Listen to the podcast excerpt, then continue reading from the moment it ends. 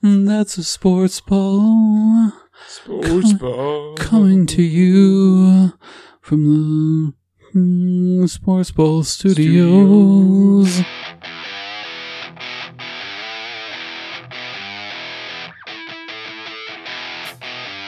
You are now listening to the Small Market Podcast.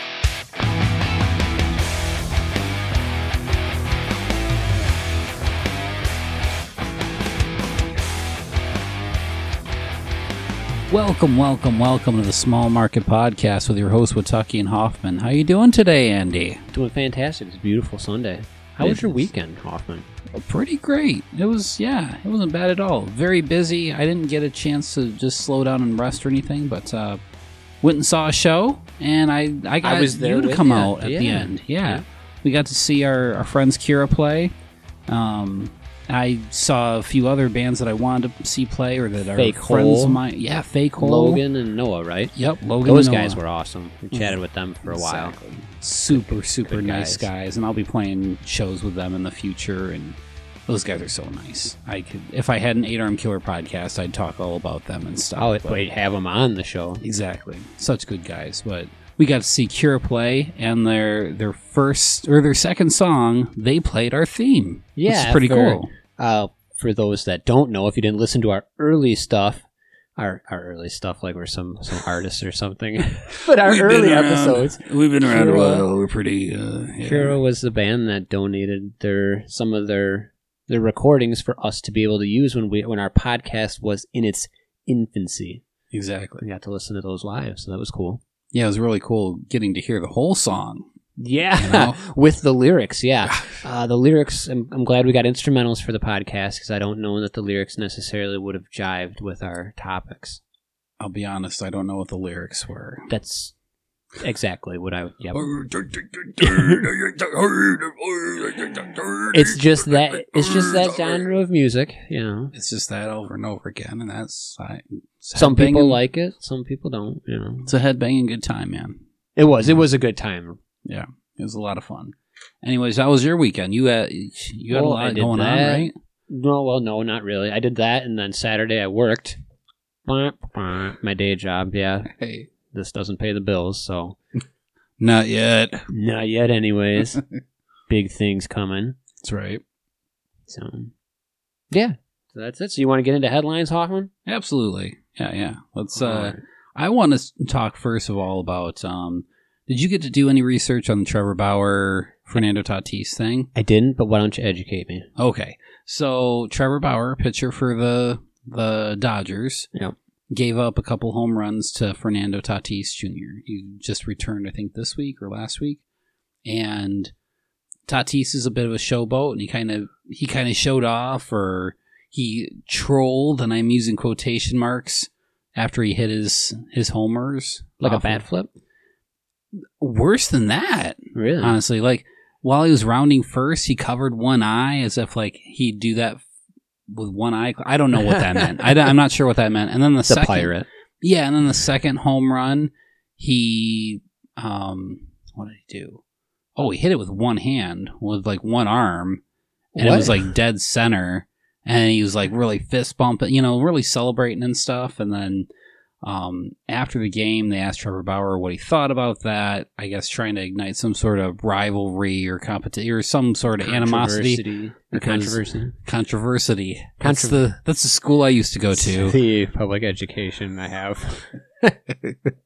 but he he was trying to uh they were trying to kind of get some sort of um animosity going so they could have like a story like future storylines i guess for for this rivalry and stuff and trevor bauer was actually pretty cool about it he's the first pitcher i know of that was honestly just let it kind of roll off his shoulder and you know like no i was fine with it you know i it was my mistake i gave him up and uh, he hit him off me, and good for him. And I think the I think the league needs more of that. And I think he's you know, right. Yeah. And he said he, even like earlier on in the the game, I gave up uh I gave up this to this player, and he celebrated a little. And yeah, go for it. And he and he's got a good point because pitchers get away with it all the time. Mhm. Like they they celebrate and fist pump after they end an inning with a with a strikeout or whatever, and they never get in trouble for that kind of thing. Nope. So he's right. There's a bit of a double standard there, and um, I agree. What do you think, Wataki? mean, I, I, I think Trevor Bauer gets it.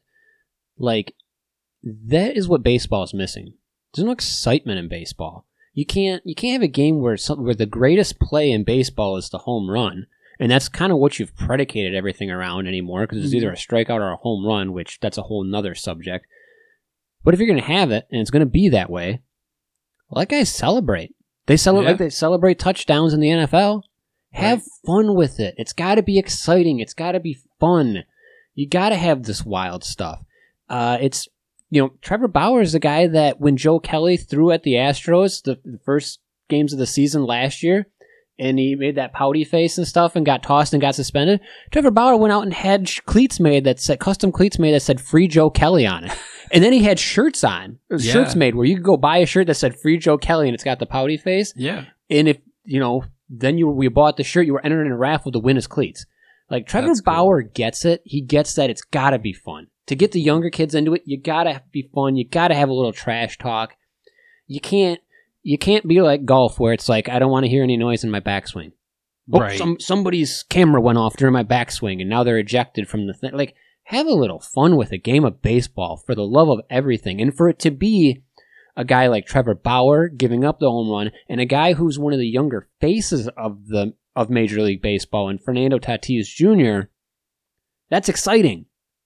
yeah, You know what I mean? Like, have yeah, that guy should be the face. If he's going to be the face of your sport or one of them, yeah, have him doing stuff like that. It's exciting. It gets people talking about it, not just on the local level where it's the rivalry out in California of the Padres versus the Dodgers. You know what I mean? Because that's why they're trying to create it out there is because they're two teams close to each other. right. But on a national level, you know what I mean? That kind of excitement, that kind of back and forth is stuff that baseball needs. And Trevor Bauer gets it. And he and he basically came out and said that. And so I support him 110%. He's right.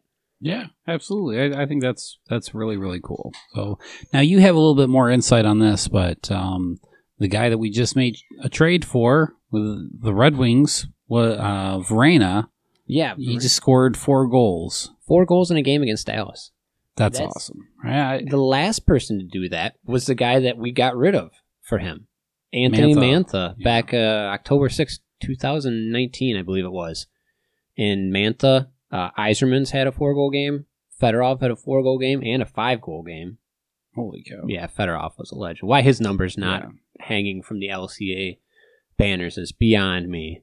It's it's beyond time. I'm gonna Wikipedia him right now because I think Fedorov? he, yeah, I think he, uh, I think he won a cup with us in the early days. Yeah, he uh, did. like '97 or something. So It, it- but that's so like you got Brent. He put four goals, and he's on the first line with Filip Zadina and now Michael Rasmussen because Dylan Larkin's out with a season-ending injury.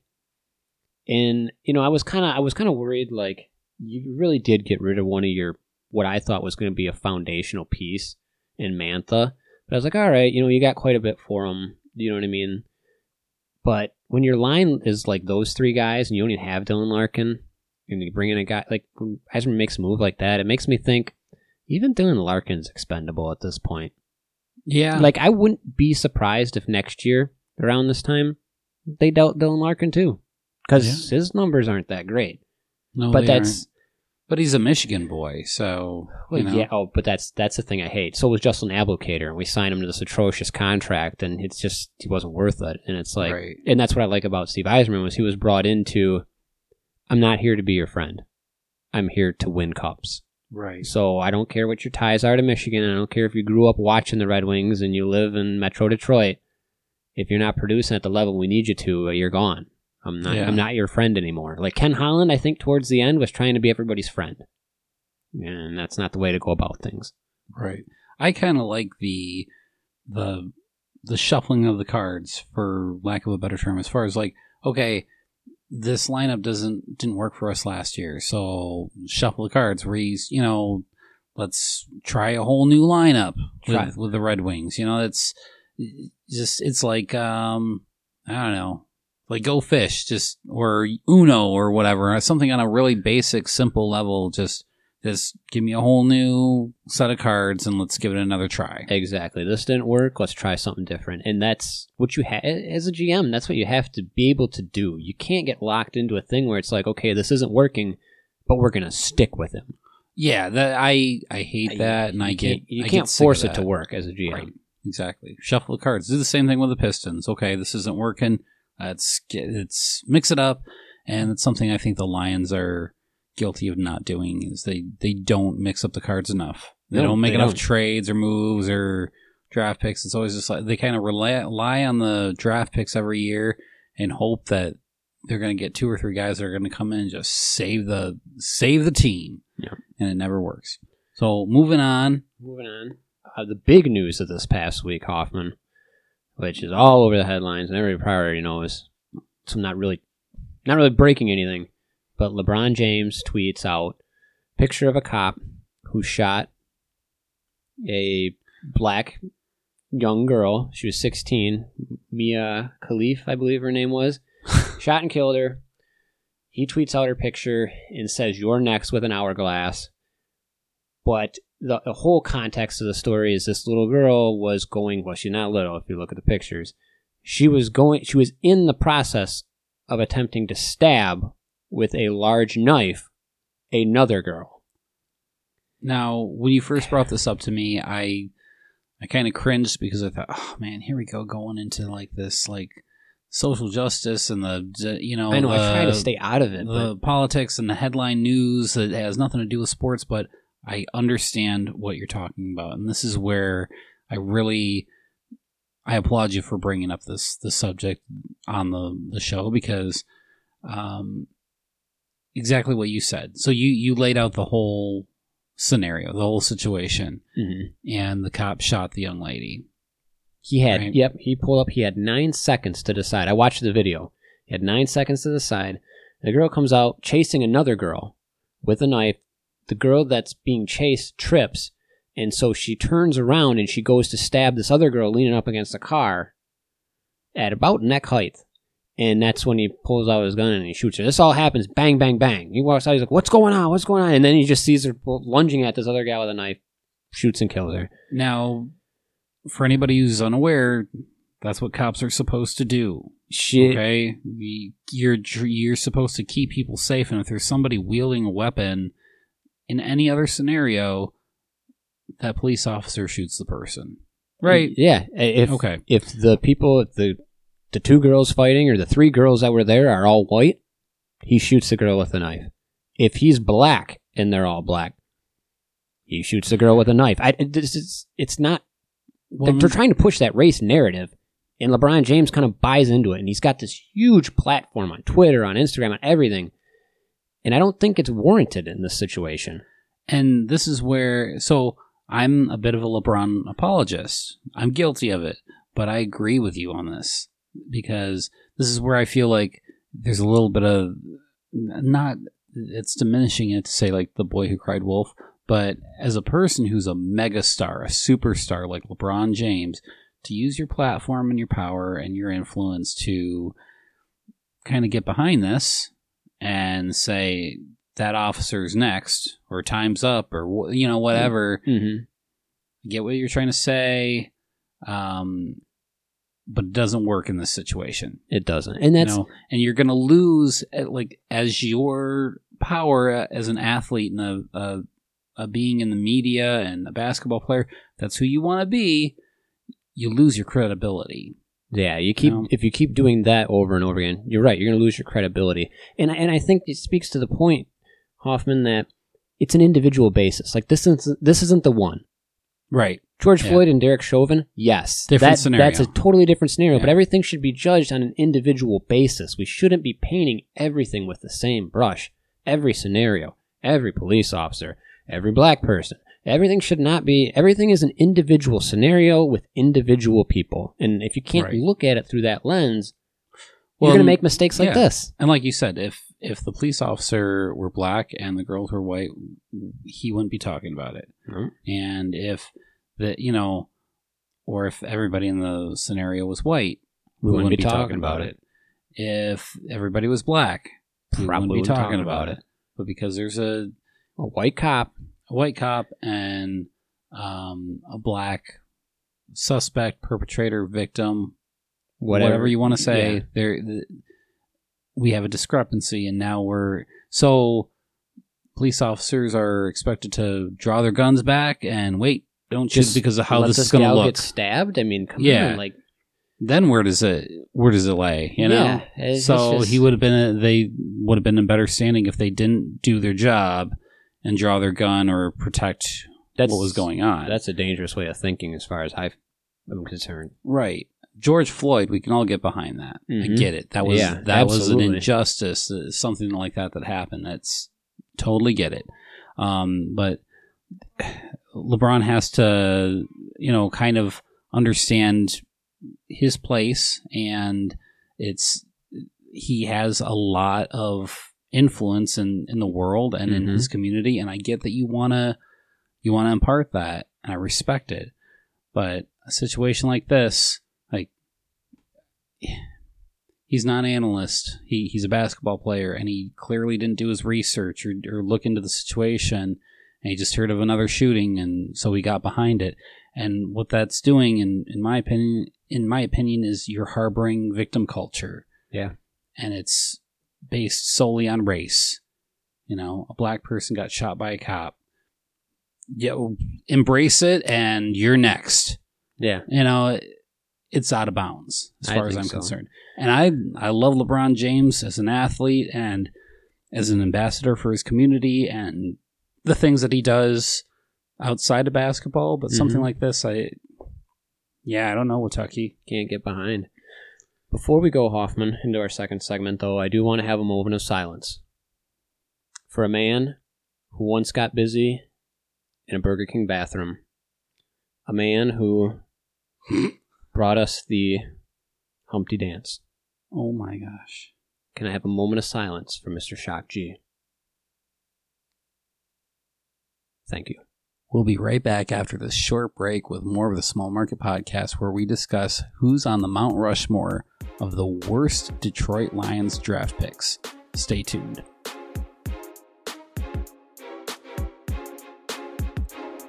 Watucky here from the Small Market Podcast, encouraging you to support those who support us.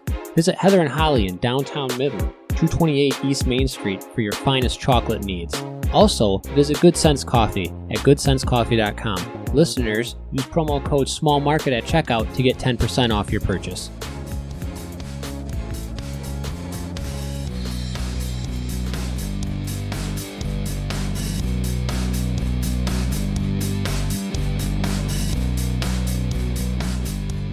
Welcome back to the show, Watucky. We still we still hanging in there. We're, still, good? hanging there. We're still recording. We're still good. We're still recording. We're still hanging in there. We're still producing the show. We got our producer here.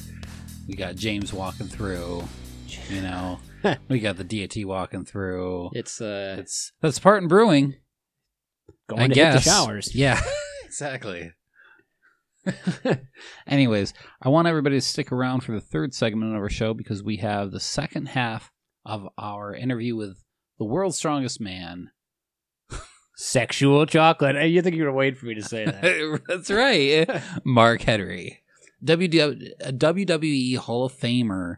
Mark Henry is was kind enough to talk to us uh, last week. So the first half of the interview was on last week's episode. The second half of the interview will be on this week's episode. That'll be our our third segment. Yep. So very excited about having him on the show and just uh, yeah, he was so cool. Oh yeah. It's really, really cool. And uh, later on, is it? Maybe next week we'll have the entire video of the interview. Yep, I'll have that up. Uh, well, hopefully by next Monday, if not earlier. We'll have the entire video interview, all one segment that you can go check out on our YouTube channel, Awesome. Small Market Podcast. And keep checking our YouTube channel because we're and we're growing in subscribers. It's like rivaling Eight Arm Killer's YouTube channel. Whoa. So a little scary. I need to put Yeah. in some more work Yeah, I with Eight Arm I Killer. feel maybe I'm taking you too much away from the eight arm killer work. It's all right. It's all good. It's I. We're on the same team. Same So, team. That's right. It's not a competition, right? No, It's not a pie. It's it's an infinite. It's infinite. right. It's if There's It- plenty. There's plenty to go around. As The Rock says, there's plenty of pie to go around for everybody, That's right? You smell what the Hoffman is cooking. It's right. Anyways, eh, or yeah. So I don't even know where I'm no, at no. anymore. Well, what I wanted to say, there's so much to plug, you know, but on the YouTube channel also, we've got, uh, you just uploaded the entire um, Greg Kelser. Greg Kelser interview. I will also by next week have the entire Jim the Rookie Morris interview up there. So It's gonna be cool. a lot of good content going up. good yeah we've got a lot of good stuff going up there and so if you you're into video and podcasts and what you know seeing Wataki and I sweat while we're talking to these amazing guests you got to check out the YouTube channel so putting a lot of work into that and, and building that up for sure right now we wanted to talk about and this is genius I thought Wataki Well, the draft is coming up this Thursday, that's right the day after this episode is released. So That is correct. And I, I was thinking we'd just do a regular. We're on this Mount Rushmore kick, we are. I don't know how we got there, but we're there. but we're there. And um, I thought we would just do another one of like, oh, Pittsburgh or whatever. You came up with the idea of let's do a Mount Rushmore of the Lions' worst draft picks through the history of mankind. And I, ah, I hail to you. Th- This was amazing. Thank you, Amazingly Hoffman. genius. Thank you. Yes. Sometimes things just come to me. Every once in a while, one of us has a really good idea out of like stupor. the five or ten that we usually throw at the wall through the week. One So, of them sticks. Yeah. That's right. Okay, so who's the first guy on your Mount Rushmore of of uh, Detroit Lions' worst picks, and why is it Dylon, Dylon, Dylon, and Dylon? All right, Hoffman. Here we go. Number four. I take Eric Ebron. Really? Okay, I didn't have him on mine. You Eric didn't? Ebron. So that's, that's Eric good. Ebron in the 2000, 2014 NFL draft. And I picked Eric Ebron because he was taken with the number 10 pick. And I just feel he, he was a relatively. was he on- our first overall pick? He was our first overall Okay. pick that in that year. But so let me read you the next three picks directly after Eric Ebron. Directly Okay. after we took a tight end at the number ten spot. Number one, I just don't believe you need to take a tight end. Probably even in the first round. Preach on, young man. I was going to say the I just same don't thing. see that. And I know we did it with uh who's the new guy we got? I can't think of his name. Anyways, doesn't matter. Oh, uh, T.J. Hawkins. TJ Hockenson, that's it. Yeah, I, he's good. Don't get me wrong, they're good, but I feel like you can get a guy comparable in the second round. So you just you just don't take a tight end in the second round. But if you but listen to these picks directly after, and I mean directly after your 11, 12, and 13th round picks or picks of the first round. Number 11, Taylor Lewan. Oh man, Michigan guy. I love Taylor Wan. Lewan. Yeah. Num- number 12. This one, if you liked Taylor Lewan Hoffman, you're going to love number 12. Number 12 is probably the one that really irks me. Number 12 is Odell Beckham Jr. Odell Beckham Jr. Yes, we passed on Odell Beckham Jr. Oh, And I get- my god. I get we probably needed a wide receiver. I believe we did because I believe you had, I think you had Charles Rogers go down with injury. I'm trying to think, but Hmm. it, it, it doesn't matter. It doesn't matter who you needed. If Odell Beckham Jr. is sitting there, you take Odell Beckham Jr. in hindsight, right? In Yeah, hindsight, yeah. And then number 13, Aaron Donald. Oh gosh, those are like That's what I'm saying. These Lo- are all Hall of, probably going to be Hall of Fame Yes. players Taylor Lewan. Taylor Lewan, Odell Beckham Jr. and oh my god, wow, it, that's And Aaron Donald. I just, and Aaron Donald. I'm just, those are all franchise players. yeah. And we, we were just like, hey, let's pick up a tight end. Who's not even with us anymore. Eric Ebron. Yeah. who then Ah. went on to didn't he go to the Cleveland Browns or did he go to Indiana? He went, Went to, to Indianapolis and now Pittsburgh. and Like- he right and he trash talked us. And Oh yeah, so yeah. Yeah. On top of it, on top of not only does he Right. not play here, but he actually just hates the city of Detroit, its fan base, and the Lions as a whole. and he trash talked uh you know his former employer that's a that's a like professional thing that you just don't do anyways Yeah, this there's just a lot of bad vibes from that from Yeah. that guy in that pick. Gosh, i should Hoffman, have put him on mine who okay is your number four? i've got some good ones I, well let's stick with the uh the tight end trend and say brandon pettigrew a guy who i never saw catch a ball his entire career in detroit But I thought Pettigrew was a decent tight end. he was a big guy. He was a, what got him a lot of like hype and praise is that he was a, a big dude. He was about the same size as like Calvin Johnson, probably a little bit more muscle on him, a little bit more frame on him, and so he got a lot of hype. But Pettigrew, I he just wasn't as agile, wasn't. Uh, and I that's maybe unfair to compare him to Calvin Johnson because the guy's a freak and he just and he's a Hall of Famer now, you know. but Pettigrew, couldn't- I, I never saw the guy catch anything. And then when it came to just okay, we're gonna make you a blocker, you block, you know, which would have been ideal. He mm-hmm. he wouldn't block anything. Yeah, no, I get you. All right, then, Hoffman. I'm going to move on to my third pick for the Mount Rushmore of Detroit Lions' worst NFL draft picks. And I'm going to go to the 2008 NFL draft. And my pick is. Where in the hell is my. There it is. Number 17. I'm like, where? Where's. I had him right here. This is an S show of a yeah. This. this of a this, segment. This segment will take heavy editing. that whole first segment flawless. It was like legendary, This is a effing train wreck. and we were so excited about it. I know. I love. I was like, oh, this is gonna be golden, and it still will be. I'm just gonna spend the rest of my life editing it, so it'll be out Friday after the draft. right. In the 2008 NFL Draft, the Lions select number 17, Gosder Cherilus. Gosder Cherilus. Yes. The fact that I can't pronounce his name, and the fact that you've probably never even heard of him if you're a casual fan, is why he's number three.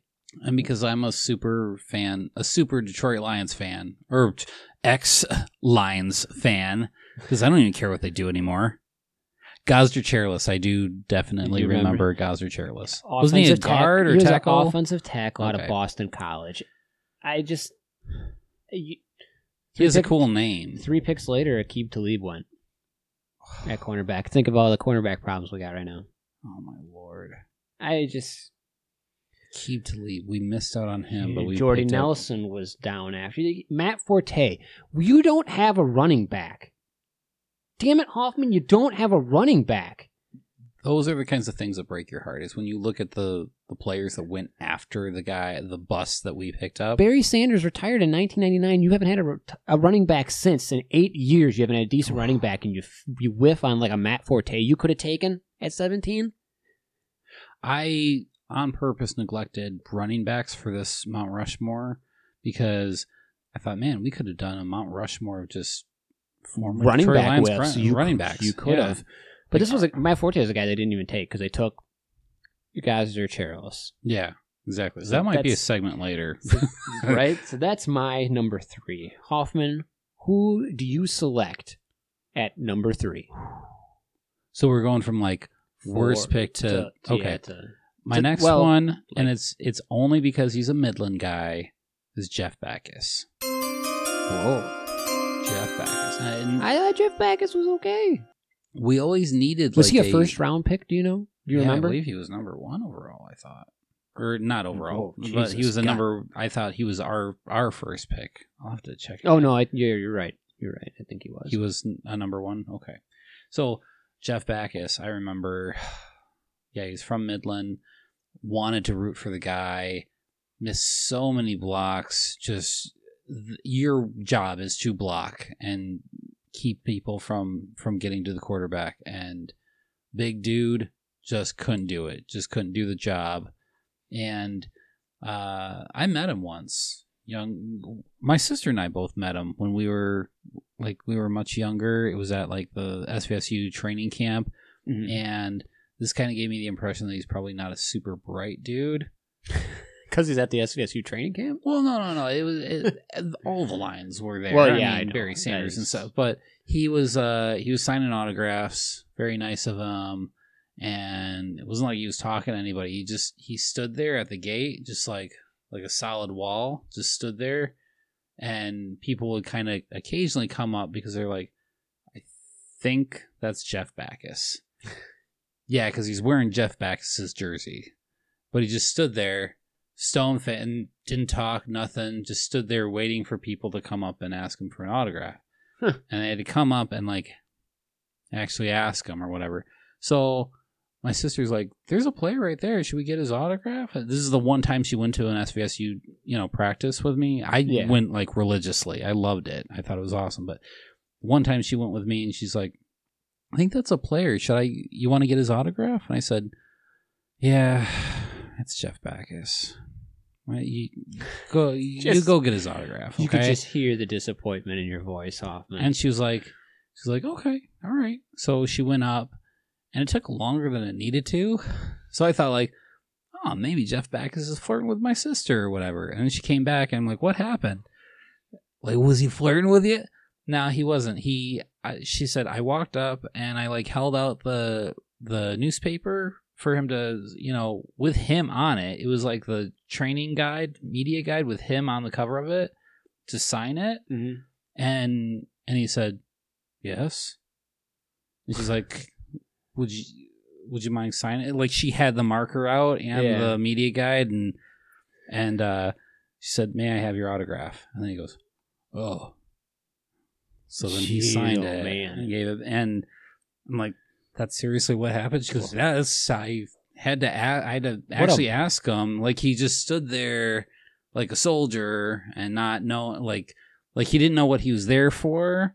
And like so everything after that always made sense. Every time he missed a block every time he missed an assignment and like like this guy's a mouth breather. yeah it's jeff backus so yeah.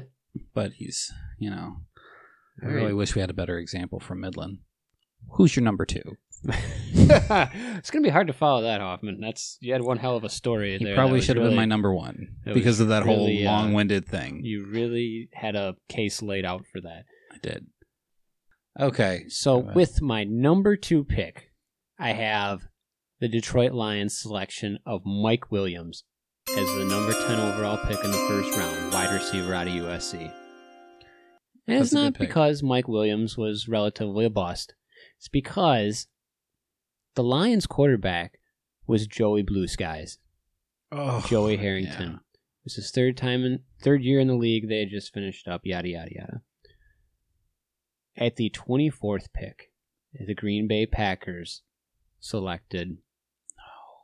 You know who I'm talking about, don't you? oh no A. Aaron Rodgers. Oh, oh my Do god! you realize with that pick, the course of history could have been changed? Think of the amount of quarter or of wide receivers that were nobodies that you could have that Aaron Rodgers has made. That he could have been making those nobodies somebodies on your team. I could have been rooting for Aaron Rodgers for the last like 15 years. You probably would have had a Super Bowl, Hoffman. Like, I get that they didn't have anybody at wide receiver and they needed to get one, but you didn't. If you have Aaron Rodgers, you don't need anybody at wide receiver. He just makes people. Jordy Nelson is not Jordy Nelson if he doesn't have Aaron Rodgers throwing him the ball. Do you get what I'm saying? True. Yeah. So, with that said, who is your number two, Hoffman? Charles Rogers from Saginaw. I wow, that's a, that's a good pick. I mean, that guy was literally the top receiver in the Big Ten coming out of Michigan State. He was, he was, but Charles Rogers had so, oh man. If you ever watched the, there were, there were like documentaries on that draft that year because there was like a bunch of really, really big picks. and Charles Rogers was highly touted, but um, anytime they cut to Charles Rogers, he was just you could tell he was like the biggest delinquent ever. Well- like he had a terrible attitude. He was you could have told, like, you could have seen from a mile away how This bad was this gonna- pick was going to be, how badly this was going to turn out. the red flags were there. His, I want to say it was his senior year. I so I ran track, and I didn't run track against him because I was distance, obviously, but we were the same age. He, we basically Central would run against Saginaw High. Charles Rogers would be there, and he'd be running Hmm. the hundred meters. He wasn't at one of the meets because he was stabbed in the back by one of his ex girlfriends. Like the red flags were there with it. This guy had Huh. some off the field issues, like a whole life off the Big field. time. And maybe that's just where he was growing up and he can't control it. But there was just, you could tell that if he wasn't going to try to separate himself from the neighborhood, those issues were going to come following him. Mhm. And they did, and the injury, and that compiled with the injuries made him a huge bust because he was one of the top receivers, not just in the Big Ten, in the in the entire college, Oh, the entire yeah. the entirety of college football coming out. Exactly, the whole draft. He was He was what? the number one wide receiver coming was out. was it was he number two overall Wataki or no? Ah, I don't know that off the top of my head. I know he was a he was pretty highly touted recruit, and I, I think he, yeah, he went pretty high in the draft, and people were expecting a lot out of him. I, it's funny that you said that he, you ran track against him Mhm. because I had another friend who that's all he talked about. was And track. this guy was this he was this kind of big heavy set guy and we always teased him and he's like yep he used to run track against charles rogers yeah. That, they're like that's a very no you vague, didn't That's a very vague statement. but we're like no you didn't no you, yeah yeah this I was, you know saginaw I, that was my uh was my division i used to run track against charles and you know i'd win some he'd win some. And we're like no you didn't win any against charles rogers. And he'd be like yeah but it'd be cool if i did. Like yeah it's Go with that entire Billy Madison. route. never happened. Never happened. You you might have ran You know against what it'd him. like. right. Well what you know well what do you think it'd be like if i did? And i beat him. And we were like friends and we go have beers afterwards and you know all of our girlfriends stab each other What would you you be know, like to just play like, with? what do you think it'd be like if we were you know i had some chips with charles rogers and you know had some chips and Gatorade with him. It'd be really cool. What are you talking about, dude? You didn't. You, you never. No, you didn't beat him. You never beat him. He beats your ass every time. That dude okay? won the Saginaw Valley in every event he was in, like almost every year. We had a guy Yeah. that was our Scott Mackey who ended up playing football for Grand Valley, who was our fastest guy, and he he was close to the speed that Charles Rogers had, but it was just going in. You just knew. I think Right. Stuart Schweigert was in that class of, in so it was like Saginaw Heritage Heritage had Stuart Schweigert, we had Scott Mackey, and Saginaw High had uh, Charles Rogers, and, And- those three were the three Yeah. fastest people in the entire valley at the time. Like going into a meet, you know it was going to be that was going to be your top three. Now, which position they ended up in, you know, you never really knew. Most of the time, Right. it was Charles Rogers was number one. I think Mackey ended up edged him out once or twice And Stu ended up having a better career than than Charles did. than Charles did. Yeah, absolutely. Yeah, that's. I mean, yeah, and I've I've met Stu a few times and kind of like worked for him, and very cool guy actually. Stu Schweiger was really really cool. Anyways, Charles Rogers Is your number um, two? That's my number two. Who's your number two? Well, I gave you my number two. Now Oh, you did? I'm Now sorry. Moving on Okay. to my number one. Yeah, my worst draft pick in Detroit Lions history, and you don't have to go that far back, Hoffman. I'm talking about last year's draft pick, number three overall to the Detroit Lions, Mr. Jeff Okudah out of Ohio State. Cornerback, that's right, folks, a cornerback taken at number three wow. in the NFL draft.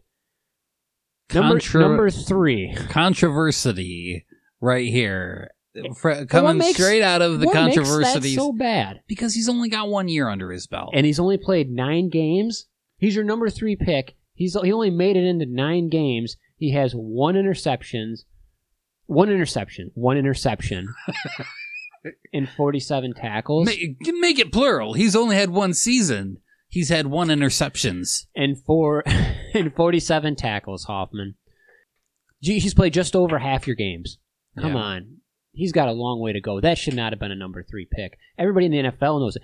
That's the pick that when you have a fantasy draft and you pick somebody that should not have gone in that round and everybody kind of snickers, but no one says anything to you. That's what all the other GMs in the league did when the when they were like, the Lions Yeah. select Jeff Okudah, and everybody just starts rolling. Justin Herbert Yeah, was after him. I, right. Uh, oh. CeeDee Lamb, Jerry Jeudy was after him. Like there's guys that have put a lot of Clyde's where- Edward Clyde Edwards Helaire. Oh yeah. I mean, Yeah, there's guys that have already produced. guys that we needed. It would have been And nice. guys- yeah, you're, guys you're that you smart. it would have been nice to get like Herbert and have him like train under a year under Stafford. Stafford, oh then man, like he'd be like he would be you know league ready right now. We he would is league ready he- right now for he the is Chargers. But ready right imagine what he is now. and he didn't Like, even he didn't have like some that like defies my whole theory of like you know draft a guy to kind of like to be- train under to somebody. train under yeah, somebody yeah. for like a, at least a year, like Mhm. Patrick Mahomes and Aaron Rodgers had like you know Alex Smith and Brett Favre to kind of watch for a year. Mhm. Justin Herbert didn't need that, and that's probably what makes the guy so impressive. Same thing with Lamar Jackson. It's what makes Mhm. him so impressive is that they're like league ready. They're ready to get. They're they're athletically gifted and didn't. They don't need any kind of tutelage or anything like that. They are ready to go. Yeah. Um, and we passed up on him for Jeff Okudah. To me, Jeff Okudah is like too small to be a DB. I, eh, like, if you had asked me in the first place, I would have said he doesn't pass the eye test to me. And he, fantastic, legendary college in a But corner, who, who are but playing in your co- in your conference? It's Ohio State and everybody else in conference. So it's like, what's the competition like Right. that he's played against? Agreed. I, there's a lot of But I probably would have. I probably would have said the same thing about Jerry Jeudy. Like to me, the only guy that was, you know, that uh, was worthy of draft in top ten would have been Chase Young because the dude's a beast. Like, Well, yeah, yeah. you you know you can pick him up. yeah, but he Hell yeah, you know. Yeah.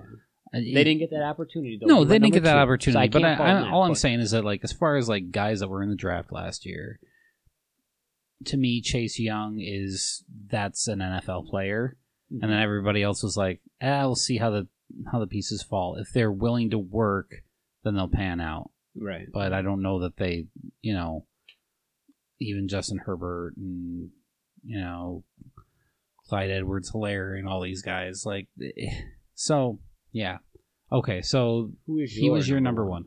My number one, I'm kind of proud that you didn't you didn't pick There this one and I did.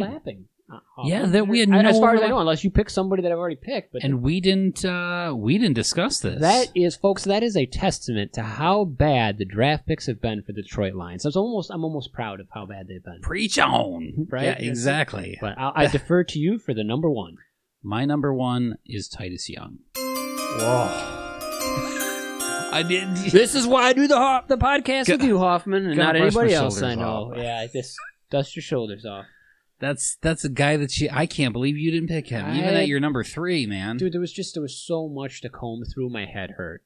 Oh, this is a guy that had crimes, violence, Truck stops. truck stops, and gunshots, and house robberies, and And and What he traffic play for Oregon? and traffic stops in Oregon, and no reason to have all the stuff go on. And this wasn't stuff that happened to him. This is stuff that he actively pursued and just, Just got himself screwed up. in. away an NFL career. God, man, that's if that ain't the Lions in a nutshell. the Lions are Titus Young in a nutshell. They just well, yeah, they just they have every opportunity to do better, and they just throw it away As I take another swig of bourbon. right off. Are, we, are you ready to wrap up this segment and take us into the third segment? Yes, sir. So, in our final segment, we're bringing you the second half of our interview with the world's strongest man, Sexual chocolate. Mark Henry, WWE Hall of Famer. That's my favorite part because I'm a sucker for Hall of Famers. But this is, I think he's our, no, he's our Third? second Hall of Famer Well, we that had we've ever Parker- had on the program. Yeah, he was our first We one. didn't have another one other than that. I thought we had in some obscure sport like curling. I don't know. You're you're you probably yeah. You know, I think you're right too. WWE This is our second Hall of Hall of Famer. Famer. This is our second Hall of Famer. WWE Hall of Famer, the world's strongest man, sexual chocolate, Mark Henry. This dude was amazing. This was such a fun. To, so- and if nothing else, you want to just hear me get roasted. Yeah, he he really He, he yeah, had a uh, I don't want to say a hard on for you, but he I think it was. it just made me cower behind the computer more every time he started roasting you. Like I kind of slouched a little lower in my chair. He didn't come to my defense at all, but I- that's okay. I, I, believe understand. I actually defended him where I was like, oh, they did call you on your bullshit, Hoffman. did exactly. There was uh, I, I there was times where I was thinking like maybe I bothered him too much, and that's why he's like really he's hammering me and calling me a mark and stuff. Is because he's just like this dude, Maybe this kid. you interrupted the tacos. Maybe that was it. I don't dude, He interrupted my Monday or my Tuesday, and uh, he, I'm gonna let him have it. I'm gonna embarrass this kid on That's his right. own show, and yeah, it was. Mm. I don't know. I, no embarrassments taken. I it's. I was so happy to have this guy on the show. It was amazing. yeah, good guy, great sense of humor. Yeah, Loved it. exactly. So this is our third segment, the second half of our interview with Mark Henry. Enjoy. Your business could be advertising in this spot right now. Send us a message, smallmarketpodcast at gmail.com, and let us work with you to grow your business.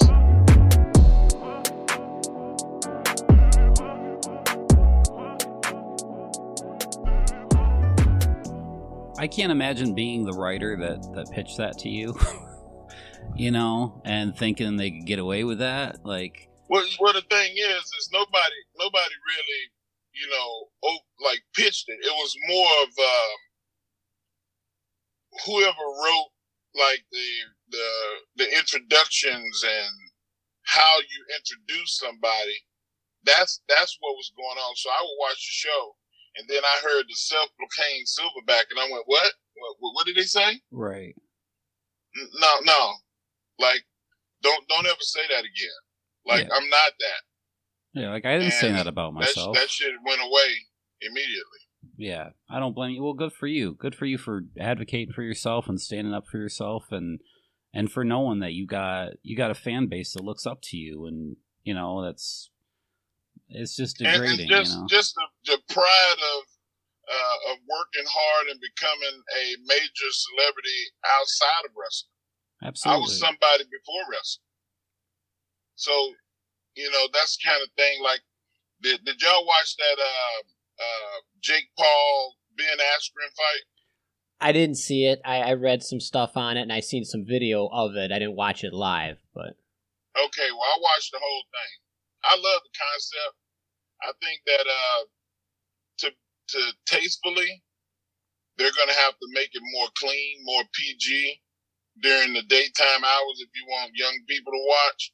Mhm. And then if you want to do it later on, um, after 10 o'clock and call it like late night or after dark or whatever you want to call it, uh, rated R, TV, boxing, or whatever, then do that and you can do whatever you want to do.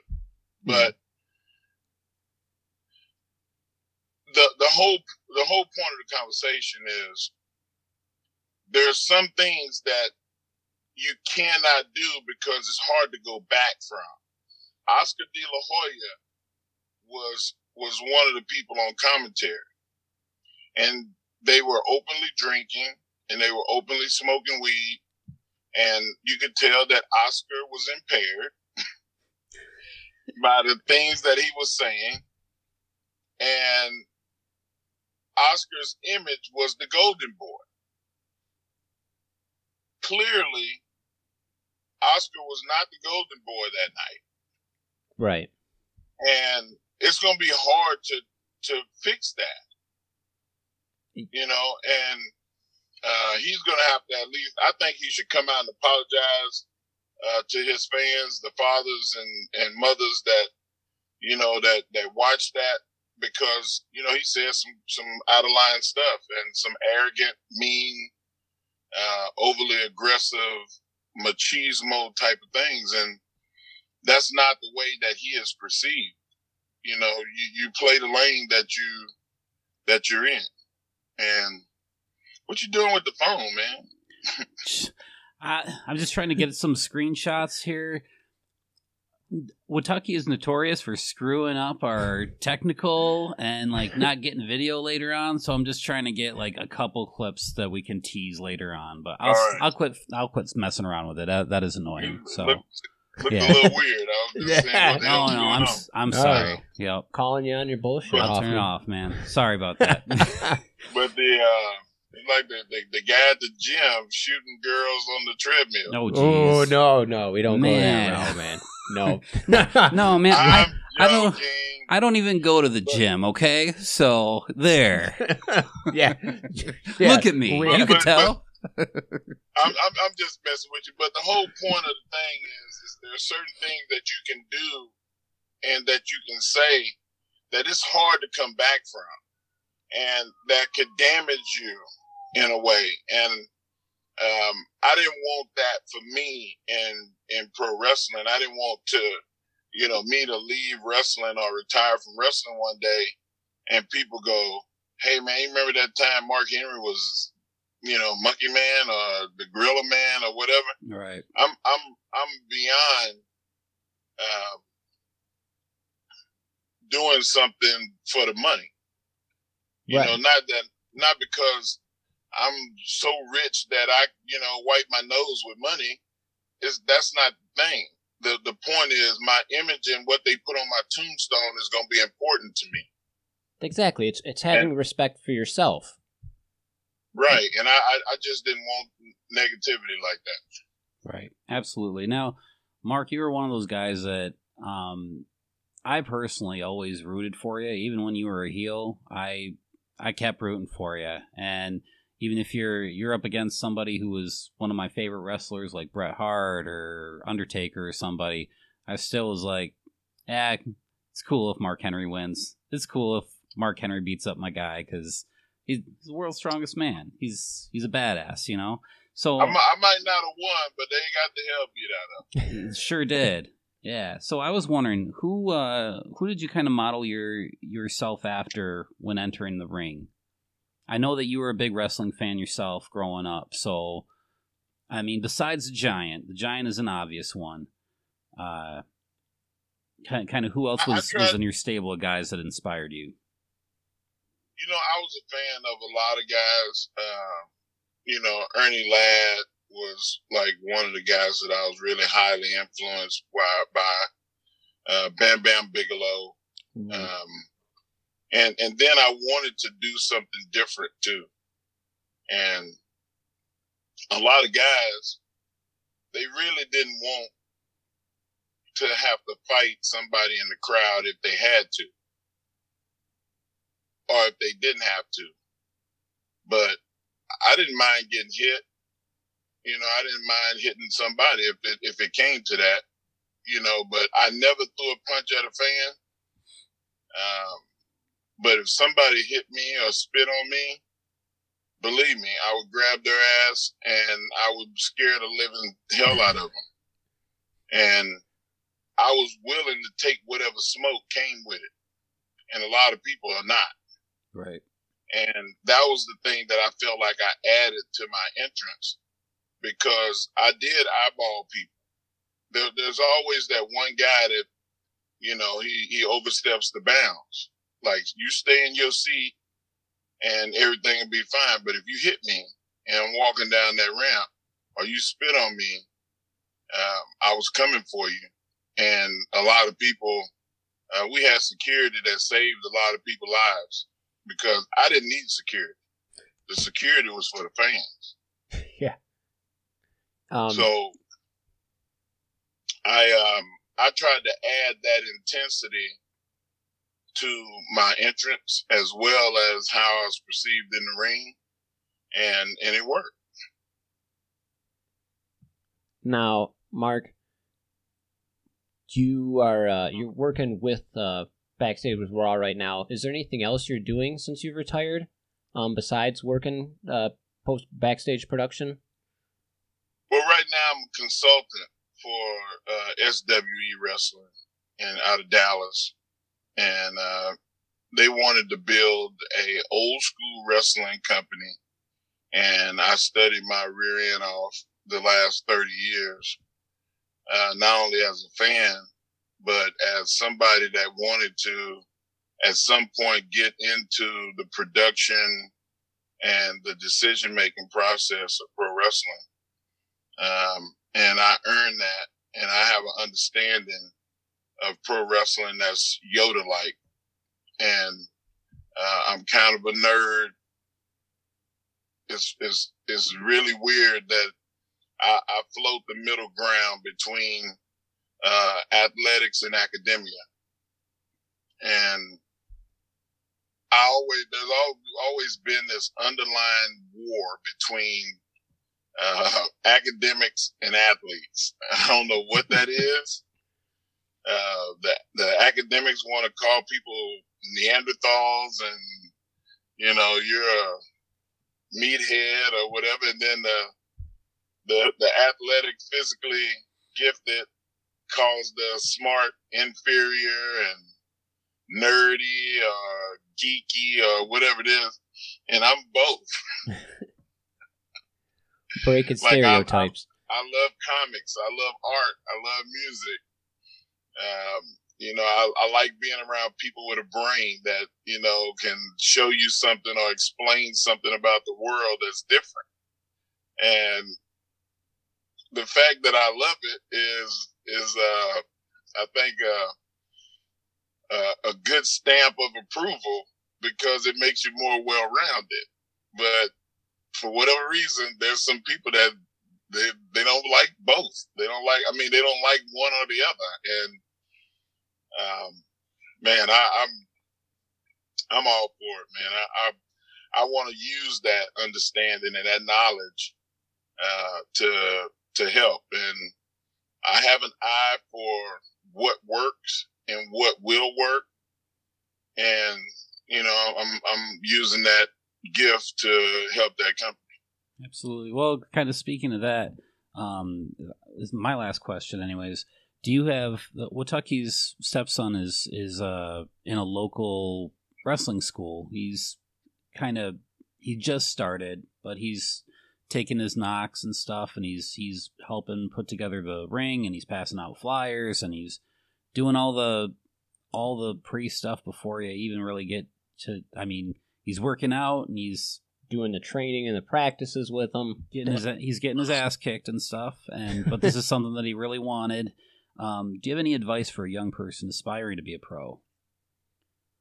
I would say humble yourself, work for the business, don't be a don't be an ass kisser. Don't be a mark. Like, um, I can carry your bags and go get you a cup of coffee and uh, ask if you need anything without being an ass kisser. Sure. Um, when when I do it, I want people to know, hey man, like I know you're busy and you got to get everything ready for the show tonight. Let me help make your day easier. And and but but don't don't think that I'm doing this because I want a favor. Like I'm doing this because I want to show the business. I want to show everybody that I love the business. I'm doing it for the business more than I'm doing it for you. And anybody that's over it will look at that and go, "Damn, all right, give me a cup of coffee." yeah. But they'll respect you, and you you have to respect yourself by not letting yourself get walked on, but you also got to sacrifice for the business because there's many a night I drove the car for the veteran. Many a night when Yoko, when I used to be Yoko's young boy, I would I would carry his bags to the room, check in the hotel, get the key, hand it to him as he's walking in, go park the car, come back. Hey, Mark, can you go get me something to eat? Go get something to eat, bring it back. Like you, you got to be able to help. Like he needed the rest. He was the main event. Yeah. Mm-hmm. So, like, guys need to think about that. How do we make the business better? Make it easier. If you haven't punched somebody in practice a thousand times, why would you do it in a match?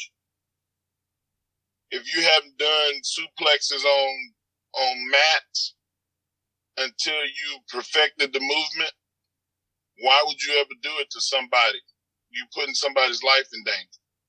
So like that's my thing. Like do everything a thousand times. You know, I punched a shower curtain for two years before I threw a punch at somebody. Well, that's that's a lie. I, I threw a punch at somebody, busted their nose. Then the coach hit me in the nose and asked me how I liked it, and I said I I don't like it. Don't ever hit me again. I'll kill you. And then he said, "Well, go practice. Go punch a shower curtain a thousand times." Like, why would you do so? In your mind, as a wrestler, you got to think about how do I protect the people I work with? How do I respect the people that I work with? And am I going to be a part of something, a part of an idea that's making the business better? And if mm-hmm. you can get them to, to, to do that, they'll be fine.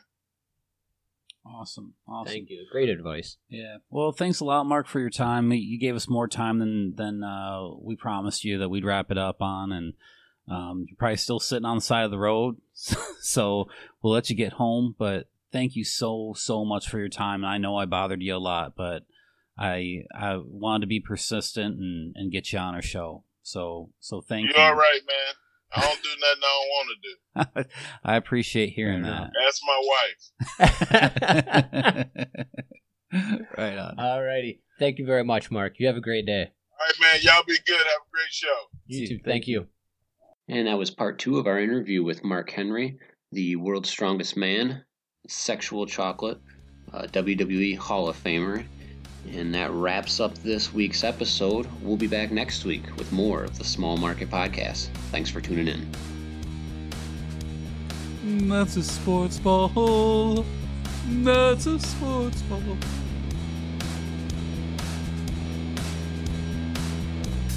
You've been listening to the Small Market Podcast.